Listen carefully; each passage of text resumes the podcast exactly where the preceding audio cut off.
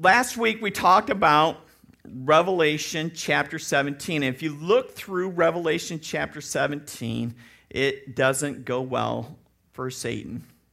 And if you look at 18, you kind of see the sentencing coming in.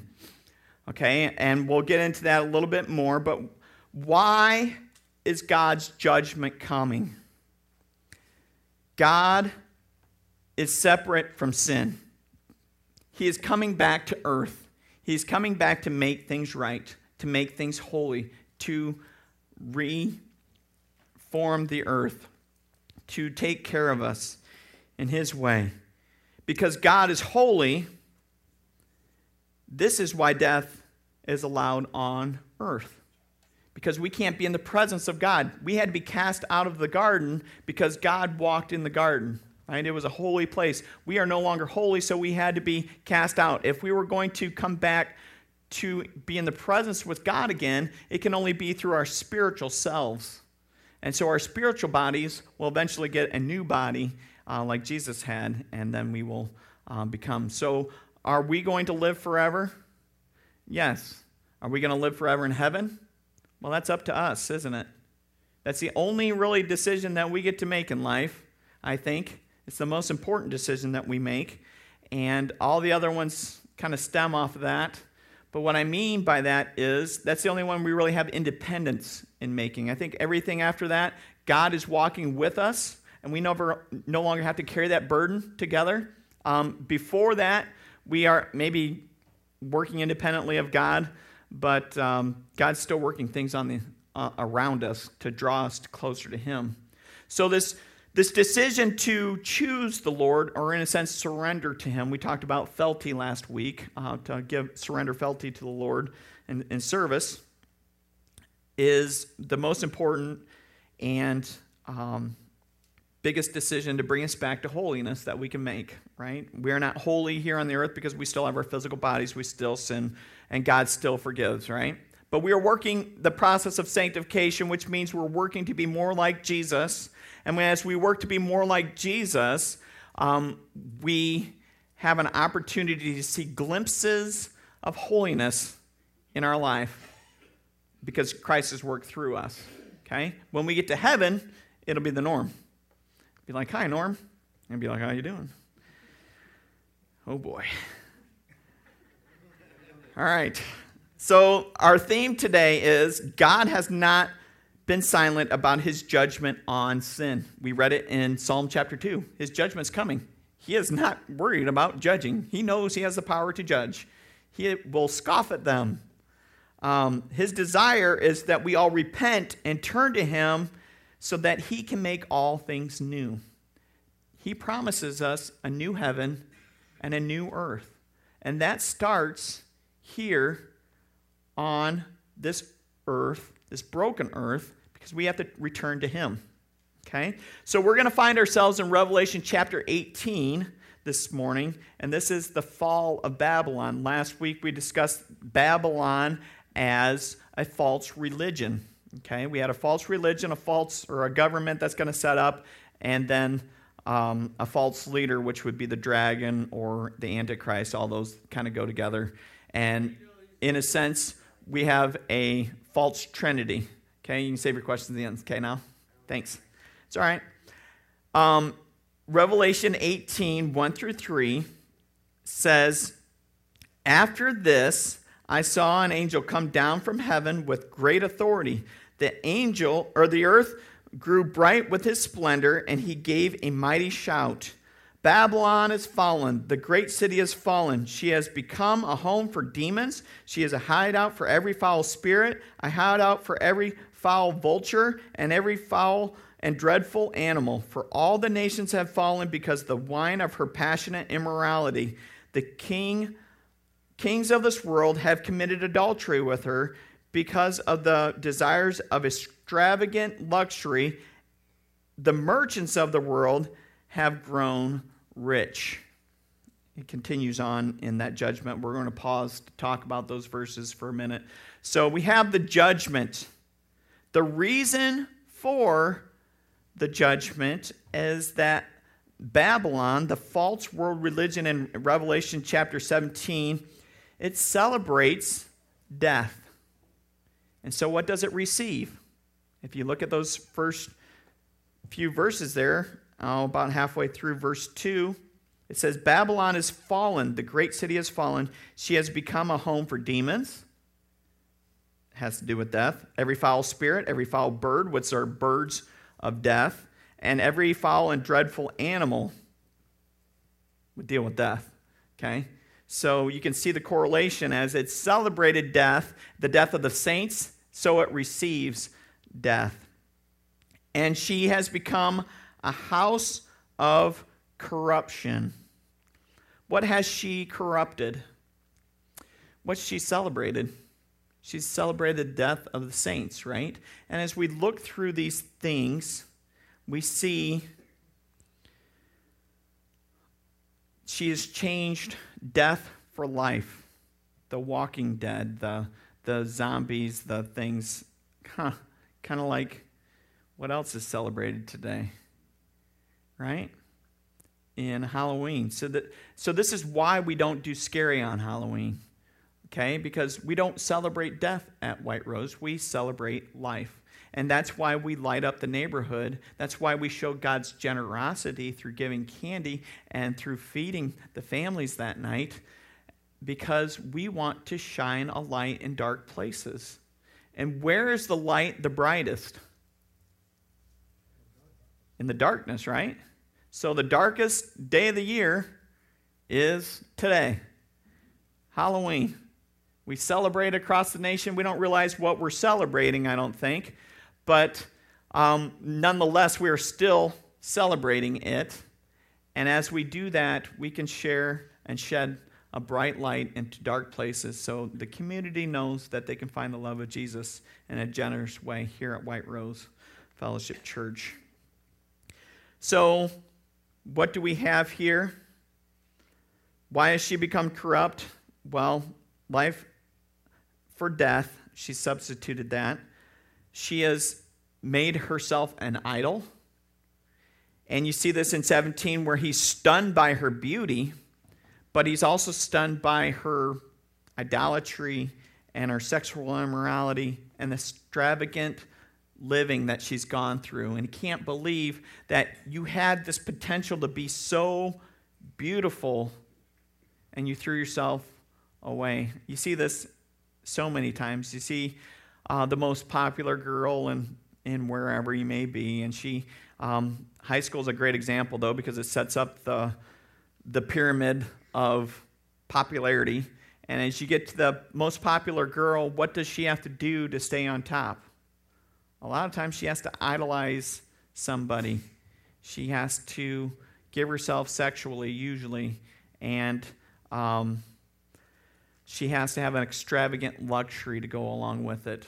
It's portrayed throughout uh, the Disney Channel, if you ever watched that and stuff growing up. You see it through, and it's not, they don't portray it in a bad way, but it is, and it, it's the world system.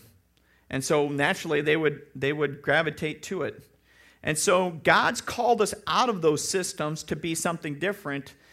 And when you see that happen, it's an, it's an amazing thing. But this is where it looks like we have idolatry, sinning because we want, sometimes we like to do it with a religious front. You know, we'll, we'll do this to, to please God, or, or you do your thing and I'll do my thing. And so we become our own God. Or we blatantly just straight up, there is no God. But in a sense, we've become our own God because we've declared that there's no God. But really, anything before God is idolatry, isn't it? Even sexual immorality is idolatry. You've, you've put that on a pedestal where it doesn't belong. Uh, coveting things is idolatry. So if you break the first commandment or so, in the Ten Commandments, you always break the last one. And if you break the last one, you always break the first one. So if you break one, you break 10, you break 10, you break one. So you want to know where that's at? It's in Exodus chapter 20. Uh, that gives the list. But that's the simple list, right? Christ expounds on that in, in Matthew chapter 5, 6, and 7, and he tells us that it's a lot harder than what you think it is.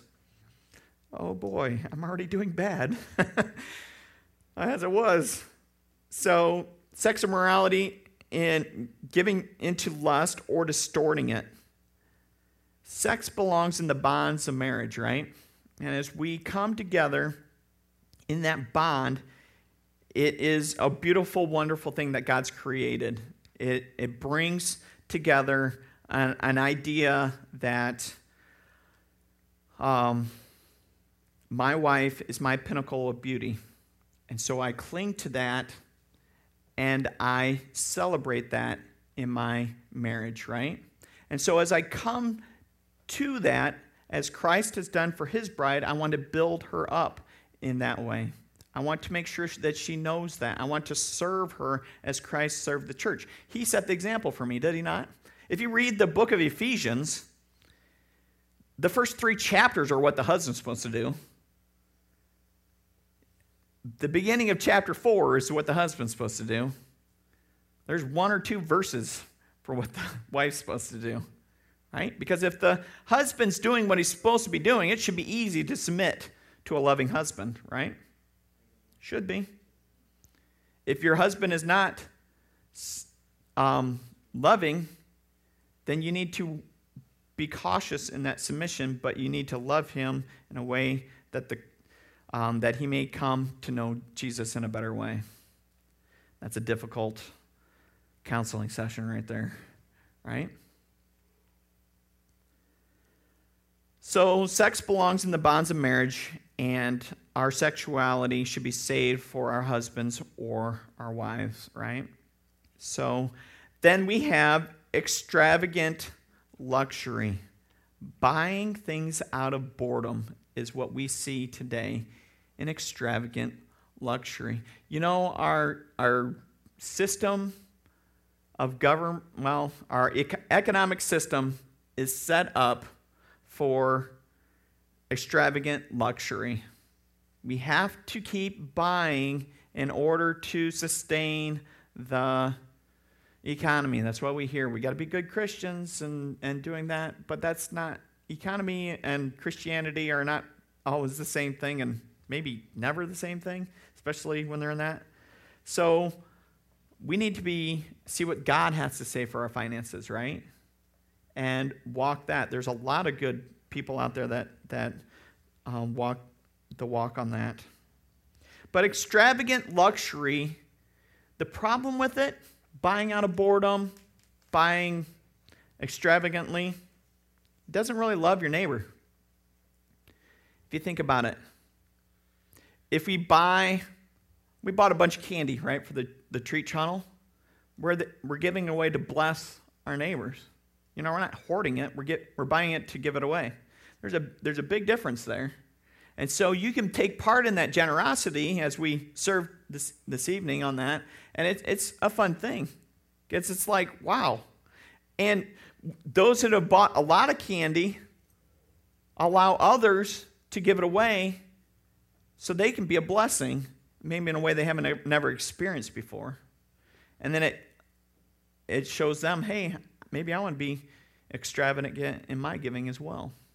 So I, it's, it's a neat way and it's a neat process there. That's one thing that we're bucking the system a little bit. And if you do extravagant luxury in your government, what you're doing is you're creating a debt for future generations. We'll, we'll talk about a little bit later. So, how do you walk out of this lifestyle? I have four things that you can do to help walk out of this lifestyle. I'm sure there's many more. This is the four I could think of. Um, the first one is acts of service for others in need. Acts of service. When you serve other people, it helps you to walk out of the extravagant luxury, sexual immorality, idolatry, and this corrupt nature that the world has because the world says serve yourself. And God says, no, we need to serve others, serve God. How do we do that? We, how do we love God? By loving others. How do we love others? By loving God. Huh. Interesting. Well, how do we do that? Go, therefore, and make disciples, baptizing them, teaching them to obey everything I've commanded. Surely I'm with you always to the very end of the age. Remember that one? Matthew 28, 18 through 20. Yeah, it's an important one. I, that was a Shane House paraphrase of that. I'm good at those. Um, acts of service. What's another way we can love your neighbor as yourself? Serve one another. You could do unto others as you would have them do unto you. The golden rule, right? That's Matthew 7 14, reference that's in your bulletin. The next one you can do is you can praise God. When you give God the glory, when you give God the praise, when we come together and worship Him in a corporate setting like we are, corporate meaning we're gathered together as a group of believers, right? That there, there's something about that that is different than just praising God on your own. It's the song that gets stuck in your head through all the week that you're still singing from Sunday. That's a good indicator that corporate work, worship is is molding your life for better. Okay? That was something something really really important to me as a pastor as a but more as a believer is corporate worship. I get a I get a big charge out of it.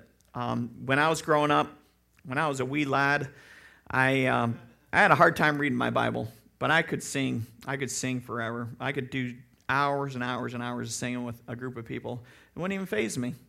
Now I, I'm I can read my Bible a lot better than I used to be able to, but uh, I still like to sing. It's something I need to get. I need to get back into listening to uh, that music and stuff again, and I've noticed that a little bit this week.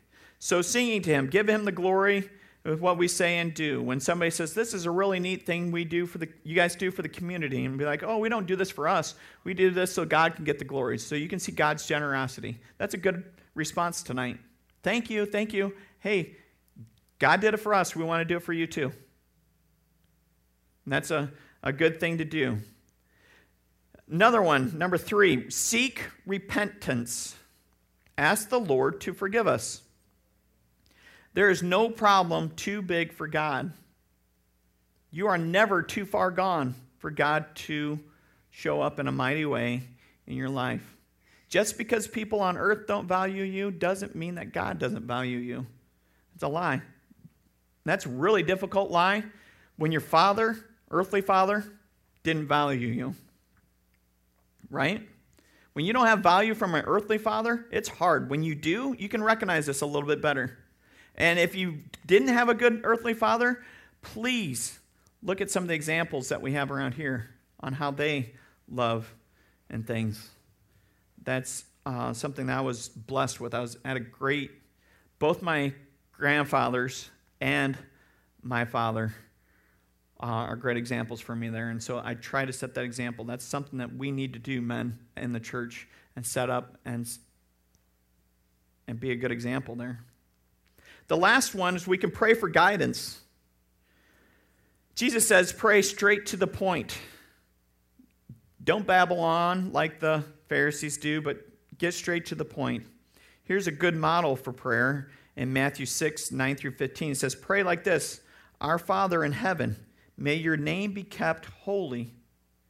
If we ask God's name to be kept holy, that means his wrath will be fierce because his holiness is what creates it's out of it's the byproduct of his holiness his wrath is may your kingdom come soon may your will be done on earth as it is in heaven give us today the food we need and not the extravagant, just what we need.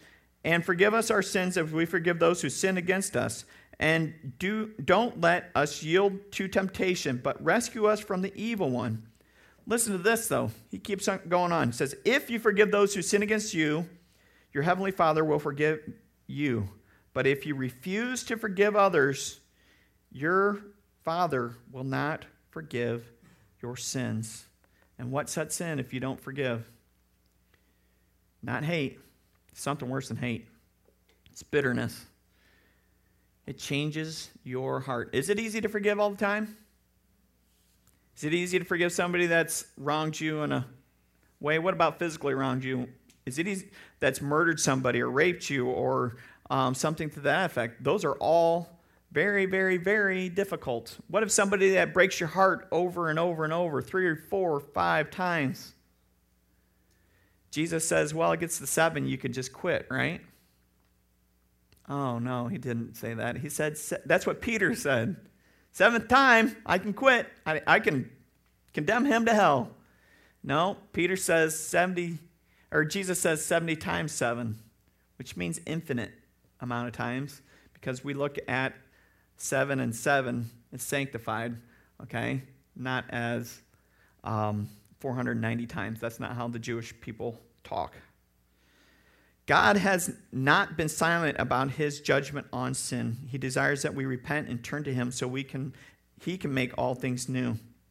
Verse 4 through 8. It says, Then I heard another voice calling from heaven, Come away from her, my people. Do not take part in her sins, or you will be punished with her. For her sins are piled as high as heaven, and God's God remembers her evil deeds. Do to her as she has done to others, double her pen- penalty for all her evil deeds. She brewed a cup of terror for others, she brewed tw- twice as much for her. She glorified herself and lived in luxury, so match it now with torment and sorrow. She boasts in her heart, I am a queen on my throne. I have no I am no helpless widow. I have no reason to mourn. Therefore, these plagues will overtake her in a single day, day death and mourning and famine. She will be completely consumed by fire, for the Lord God who judges her is mighty. So we see a separation of God's people.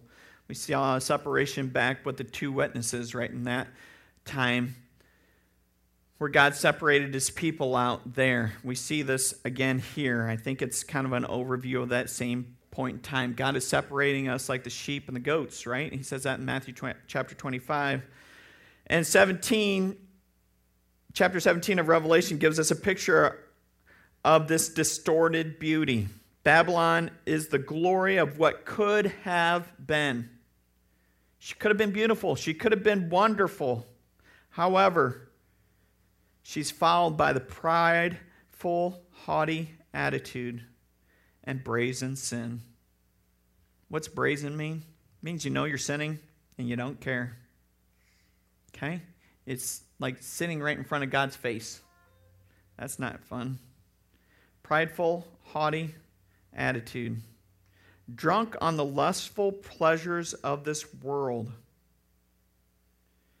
Sin is attractive to us because otherwise we wouldn't have to deal with it. We wouldn't have to worry about sex trafficking and we wouldn't have to worry about theft. We wouldn't have to worry about all these things that come along with it, right? If it was easy to not idolize something, we wouldn't do it. God says to his people, Come out from her. Come out. Don't take part in her sins. Why? Because God's punishment is falling on her because her great and disobedient sins. She's distorted her beauty into something attractive, but is death, filled with death, and will eventually be torn down, as we saw later on in chapter 17. Then we see this phrase do to her as she has done to others. Where did we see this again? We saw it in Matthew chapter 7, verse 12. Do unto others as you would have them do to you. So we see how God's commandment that was meant for a blessing can also be conditional on our treatment of others because God's keeping track. Remember the time that you do this? I'm going to repay it double, says the Lord. And praise God, it was only double because He could do it multiple times more than that, right? So, Let's see here. There we go. Once again, God warns everyone before his judgment falls. And when he hands out the punishment, he gives them a double portion of terror she poured out before. She boasts of her independence. She is a queen. She is no helpless widow. She has divorced herself from God from her husband. She was designed to be the bride of Christ. She has become a harlot. She has turned away. You see this in um, some of the minor prophets when uh, Hez, no, shoot, Gomer and shoot, I can't remember the minor prophet. Gomer's husband, Hosea. Hosea, it was right. You were right, Jim. Hosea, God says, go marry Gomer okay, she's kind of pretty, but she's going to cheat on you three times. And you're going to take her back every time. You're going to buy her back with the price of a slave. Why does God do that? Why does He say that? Because that's what Israel's done, right? That's what we do. God buys us back every time we turn away from Him. So turn away. Go and follow the Lord. This woman has not done that. She has divorced herself from God. She doesn't want that, doesn't need it. She doesn't mourn the loss of her husband. She is at the height of her rebellion, and therefore God is quick in his judgment and his sentencing. It comes in a single day. Because God has not been silent about his judgment on sin. He desires that we all repent and turn to him so that we can make that he can make all things new. 9 through 14. And the king of this world who committed adultery with her and enjoyed her great luxury will mourn for her as they see the smoke rising from her charred remains. They will stand at a distance, terrified by her great torment. They will cry out, How terrible, how terrible, O Babylon, you great city. In a single moment, God's judgment came on you. The merchants of the world will weep and mourn for her, for there is no one left to buy their goods. She bought great quantities of gold, silver, jewels, and pearls, fine linen, purple, silk, and scarlet cloth, things made of fragrant, thyine wood, ivory goods, and objects made of expensive wood, and bronze, and iron, and marble. She also bought cinnamon, spice, incense, myrrh, frankincense, wine, olive oil, fine flour, wheat, cattle, sheep, horses, wagons, and bodies, that is, human slaves. The fancy things you love so much are gone, they cry. All your luxuries and splendor are gone forever, never to be yours again. Why would they be so upset about that? Because really, they know they're next. They know that they're mourning for themselves as they mourn for Babylon because they are next. Worldly pleasures. I had to ask myself, what's our country value? We started off the American dream. You know, one, one house, one car, two and a half kids, we're good to go, right? I, I know I kept looking around for those half kids around, but I never saw any. Um, so, what does that add up to? We have to keep our position in the world. We have to support these things. We have to outspend other, other, other countries to make sure that they go broke. It adds up to debt for luxuries. The U.S. debt is almost $29 trillion in debt. I saved it on my computer. I forgot to put it on the PowerPoint. A pallet full of $100 bills, about this tall, is $100 million. The picture, if you go to nationaldebt.org, of our national debt right now, they show a picture of the Statue of Liberty. She's about this tall. And the stack of those pallets are twice as tall as she is behind her. All around her, trucks still coming in. And we're talking not just one pallet, we're talking groups of 10 by 10 stacked on top of each other. They're, it's, we can't even fathom what it means to have that debt. And we've passed that on to our kids, our grandkids. So when somebody makes a big deal on national debt, it is, it's a big deal. Because we've created an identity that is fake. We bought from future generations our luxuries. That's not good. It's not good at all. Idolatry. Well, if you look at our country in that way, sexual immorality, that you hear an event like the Super Bowl goes on. When did ha- where it happened last year? Was Tampa, right? Tampa, Florida. Do you know sex trafficking in Tampa, Florida spikes every time the Super Bowl comes in? They bring people in from all around the world, boys, girls, all over, so that that can they can have their pleasures while they're playing football and everybody's having a good old time. And then they ship them on out of there. It's horrible. Something that needs more attention in the world today. Uh, sex trafficking is slavery, straight up. Do we have slavery today? Oh, yeah, we have slavery today. We have sexual slavery, probably in, even in this community, when kids can't get out of their homes because they're being abused by um, and they're dependent on people. And then they find out that that's how you're supposed to love because that's what I was taught from my father. And then they go on into the next, into the next, into the next. And it's sad because that's not what fathers are supposed to do. We're supposed to set the example, aren't we, man? And that means to take care and protect, be a provider. And we don't see that today. So the lewd acts we see described in Romans chapter 1 and 1 Corinthians chapter 6, they're considered fair game today. And they're encouraged by the loud minority in this country. But I will say they are getting major pushback. So keep it up. Keep it up. It is a wor- worth fighting for. And um, don't go watching any Twix commercials on. Oh, I said that out loud. It's ridiculous. The Twix commercial that's out right now is absolutely ridiculous.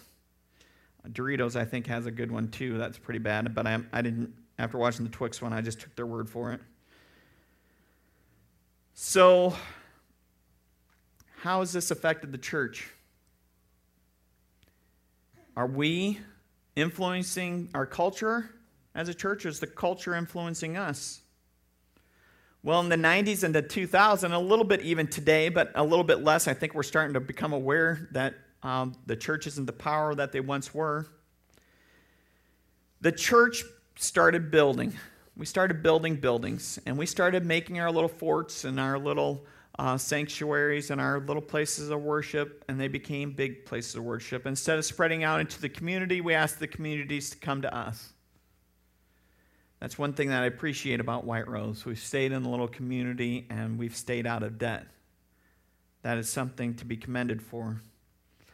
This debt is incurred, and the problem is the ones that incurred the debt back in the 90s and things, they had the, the money to pay it off, but they didn't pass that on to the church. They passed it on to their kids, and their kids forgot that their parents committed to this debt.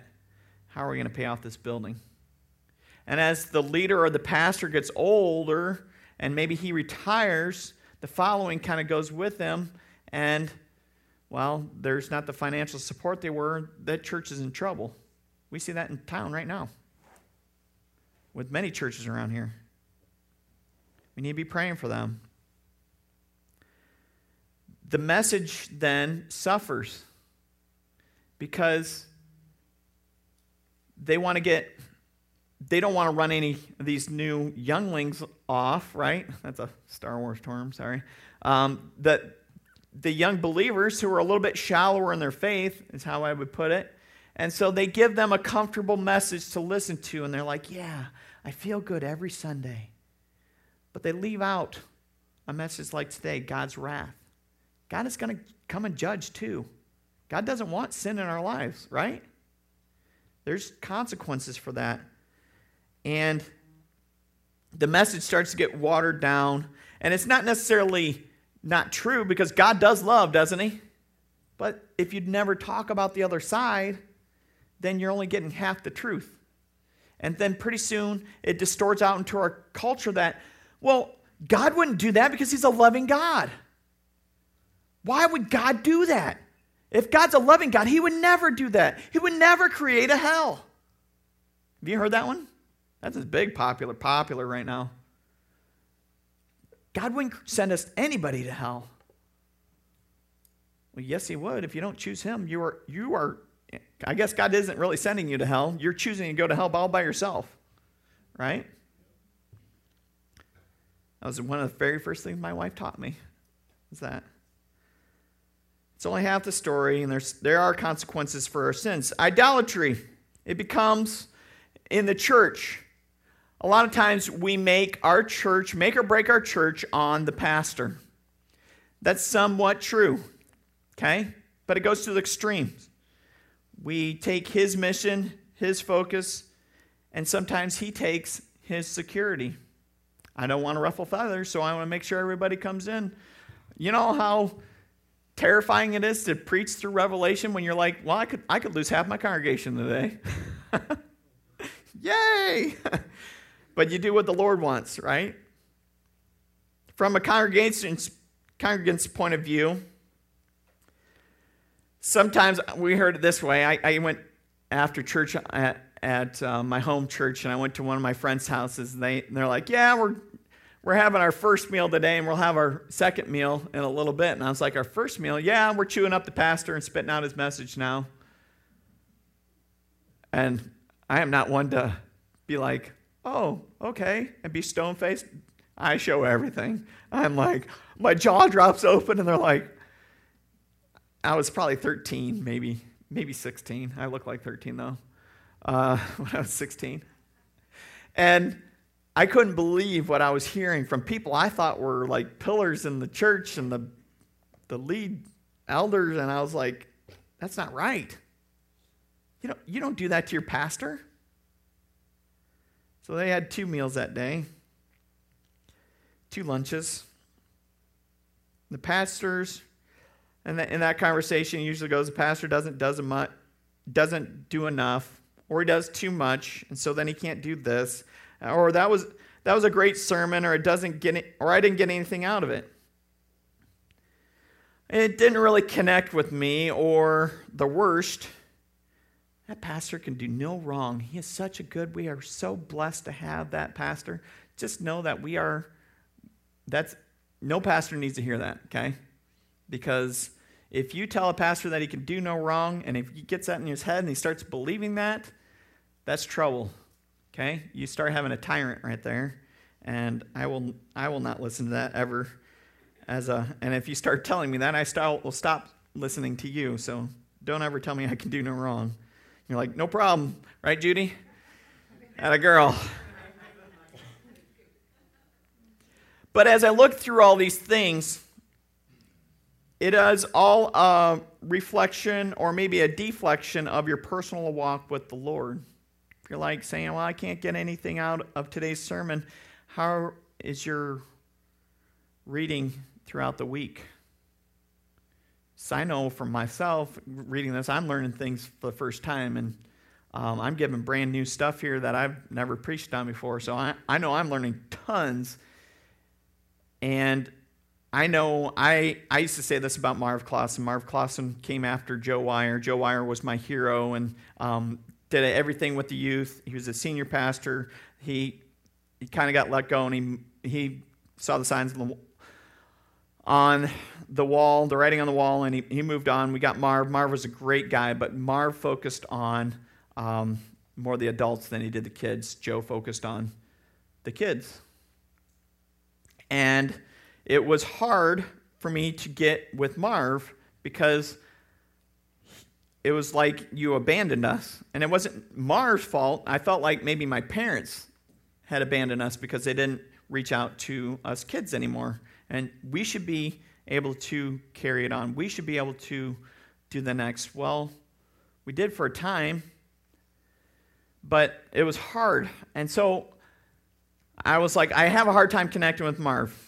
Well, then I started taking notes during sermons. And I'm like, wow, there's a lot of good stuff here. And I started really digesting and, and looking what he had, and I started filling it out and being like, wow, there's, there's a great sermon here. Um, I just didn't understand him before, and I never took the time to try to understand him. And I'm not saying that any of you guys do this, but I'm just telling you, I've been there before. I've gone through this, I've seen this in my own life. Okay? It's, it's easy to do, and I found out the problem was with me.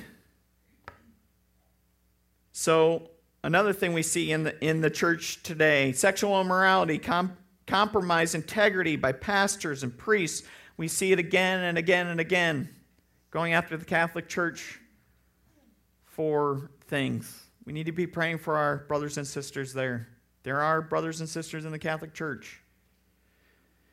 We need to be praying that they find the real Jesus, too. We also need to pray for those that have been abused by that stuff, whether it's by pastors or priests or congregants alike.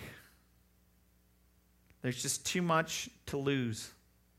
There's too much to lose when it comes to sexual immorality, to, to breaking the bonds of marriage, your relationship with God, your relationship with your spouse and kids, your integrity in the community, your witnesses to friends and families and coworkers, all gone in a blink of an eye, just like God's wrath coming down on Babylon here.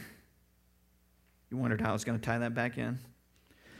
Gone in a single day. Who mourns for the, kings of this world, the merchants who said, Her goods, they're gone. They knew because they knew they were next.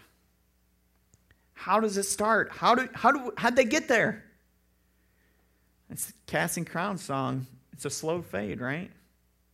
When you give yourself away, it doesn't start with going up to a coworker and ask if you want to have sex after work. It usually starts with a conversation. It usually starts with a light touch, and it moves on and progressing to when your thoughts, that's all you're thinking about that person. It's time to get out of that relationship. It's time to confess to your wife or to your husband. I've been having these things. I've been going emotionally, I've been giving myself away to this person at work. I need to uh, confess this to you so you will understand. And now, I'm going to give you my phone. You're going to call that person and say, my husband or my wife will not be talking to that person anymore, to you anymore at work because they're going too far in this relationship. I apologize. It's not you, it's him or her. And um, I'm going to delete that contact from my phone. I'd appreciate if you don't contact him. I'm sorry that he or she is foolish like this. Ouch. You got to do what you got to do, right? if you really want to follow the Lord, if you really want to, what does Jesus say about that? He says, gouge out your eye if it is being unfaithful. Cut off your hand. Cut off the contact. Cut contact. Flee like Joseph did. Here's one for, oh, here's some more. Things become more important than Sunday morning you know, church wasn't really doing it for me. I got I got other priorities. Or men, we like to say it's a good for her and the kids, but I don't really need to go. Well, men, you are the spiritual leaders in your household, so as you go, your family will go.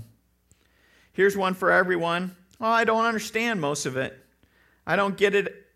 We don't. I just don't get anything out of our out of the Bible. But I, you know, so I don't really study it during the week what I get on Sundays, it'll be fine.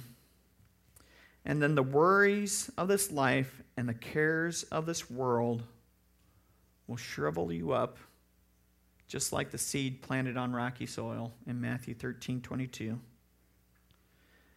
Soon your time and your talents and treasures are invested in other things that are deemed more important. Why? I don't really under, I don't really know. It just just happened. It just kind of faded that way. Friends, I'm not saying church is the end all. That would be Jesus Christ. But we need to find a good community to live and to grow and to share the love of Jesus. And this, this is one thing I think we do really well at White Rose Fellowship. We have good community. We know how to bring in the lost, the hurting, and um, restore them, and then encourage them on to the next steps. We, but we can see where it leads. Maybe we shouldn't be so concerned about where it starts, but where others finish. What do I mean by that? Loving your neighbor means I'm concerned about where my neighbor's going. Is he going to go to heaven or hell? I need to be concerned. I need to be praying for that.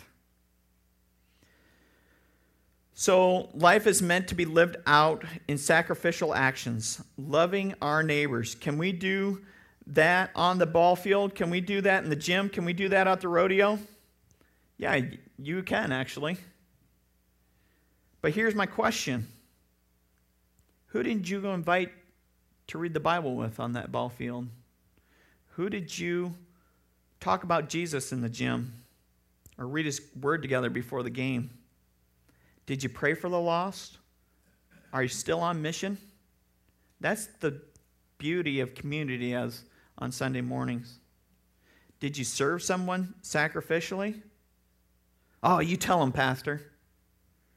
But I'm going to ask you the same thing, congregation. Did you invite anybody to come with you today? Did you pray for the lost? Do you have four or five people that you have on a card that you pray for every day that you're inviting to church?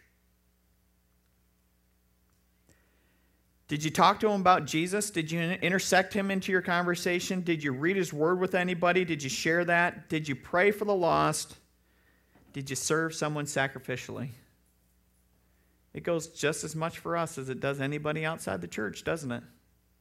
It's not easy, but it's something we need to remember. Whether we're on the ball fields, in the gym, or in church, if we are not living a life of worship in the community, community then we're not living like Jesus at all. It's kind of pointless to come to church if you're not going to live like Jesus. That's the hard truth right there, right? It's kind of pointless to do life without Jesus. So if you've ever, if you've ever done Jesus, nothing else is a good enough substitute. It just doesn't work. You can try drugs, you can try sex, you can try um, making yourself a social pyramid so you're the number one, everybody wants to be like you. You can try alcohol. It doesn't add up, it will never be enough. Only Jesus sustains over a long period of time and forever. That's a long period of time. God is not silent about his judgment on sin. He desires that we repent and turn to him so we can make all things new. Let's read the last passage, and then it's pretty much like the last one, so it's a quick ending here. The merchants who became wealthy by selling these things will stand at a distance, terrified by her great torment.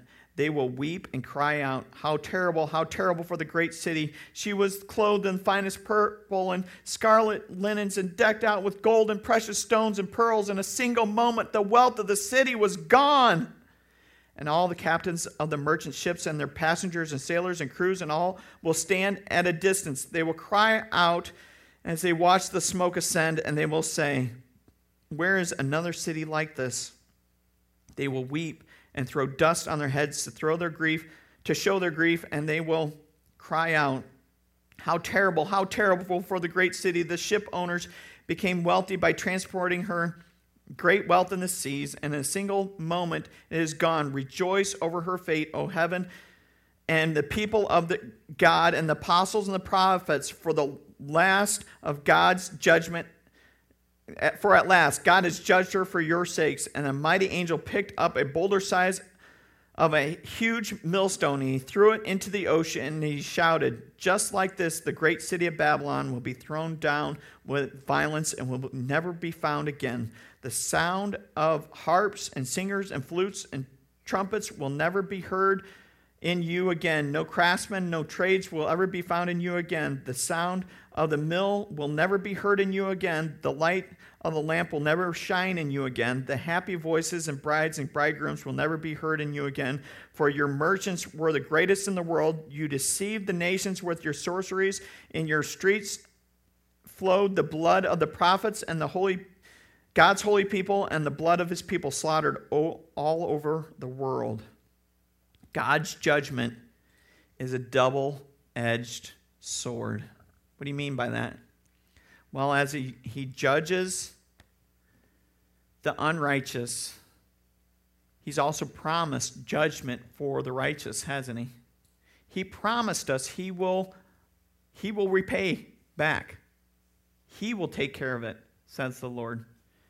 So God's judgment is a double edged sword. And if you read that passage again, you'll look and you'll notice it's very, very similar to the passage of Tyre in the Old Testament. You see that in, I want to say, I think it's Isaiah 38, but I'm not 100% sure. Um, it's right around in that area. And you see it again in, in Ezekiel. He talks about Mag, Gog and Magog. It's the same All those are symbolisms, are all names for um, Satan. Satan is the lead in this Babylon, and he will be cast down once again. And anybody that chooses not to follow the Lord will be cast down with him. So God's judgment is a double edged sword. Look at this great list. Its desires were, think, for, were uh, for things of this world, worldly possessions. How do we how do these values compare to our community? When we get a tax refund, does the community talk about how they put it in the bank? Or they talk about the new car, the new truck, the new big screen TV that they stimulated the, the economy with? What does it say for the church? Aren't we supposed to be the heart of the community? How do these values compare to yours? If you're mourning the fact that they line up a little bit too close, I think that's okay. It's good that you recognize that, is what I mean. And you need to repent. Some things I need to repent of in here. Start fresh. Turn 180 degrees, go the other direction. If you're glad that you don't identify with this place, well, good. You're on solid ground. When are we going to get together so I can train you on how to be a disciple maker of Jesus so we can take and teach somebody else this? You know, I was going to fit that in there somehow, didn't you? The point to remember in all this God's wrath doesn't just consume the sinner, it vindicates the saint. Just like Psalms 2 that we read and called for worship. It's a double edged sword. Continue in his good work he has appointed you, meaning love your enemies. It's one of those fun passages that I like to cross out in my reading. Love your enemies, pray for them. Pray for those who persecute you. It's another easy one to do. How's your disciple making going? I didn't even know I was supposed to be a disciple maker. Are you making disciples of this world and our culture? Or are you making disciples of Jesus are making more disciples? What holds your values? Things of this world? Things of Jesus? You know, I had to take a hard look. So we're going through some troubled times throughout our past. And I looked at the youth group. Do I see fruit coming off those kids in the youth group? And I had to have a real conversation because I didn't see much. I saw a few. Some of that's because of how they were discipled, right? I have to take responsibility for that. So I changed how we're doing it. Of course, COVID helped because I got a bunch of new ones in here. So God's like, okay, clean slate, go ahead, see how I did. Last Thursday, we challenged those kids what does it mean to love your neighbor as yourself? What's it look like? They talked a lot about justification, about surrendering your life to Jesus, which is good. Yeah, that's good. But we're assuming that that's happened at this point. What's next? Thursday, they got uh, Happy Meals for their prize. How many people got Happy Meals in here? A few of them raised their hands for the, their fundraiser and things. So, how many of those that raised your hand, how many people shared your Happy Meal or gave your Happy Meal to somebody at school lunch? Says, Here, you can have my Happy Meal. I'm going to take your school lunch because I love you that much. That's what Jesus would do. And they're like, whoa. And uh, Alonzo said, that'd be really nice. That's what Jesus does. Not only does he provide our lunch for us, he gives us his happy meal on top of it. Right? He, he could let us live in the doghouse of heaven, but he doesn't. He's going to prepare a place for us like we are his bride and he is proud of us. He parades us around. Look, look, they've come back to me. They are mine, my possession. So it's time to let go of the bitterness. It's time to let go of the hate. And it's time to let God create in you a clean heart and restore the joy thy salvation.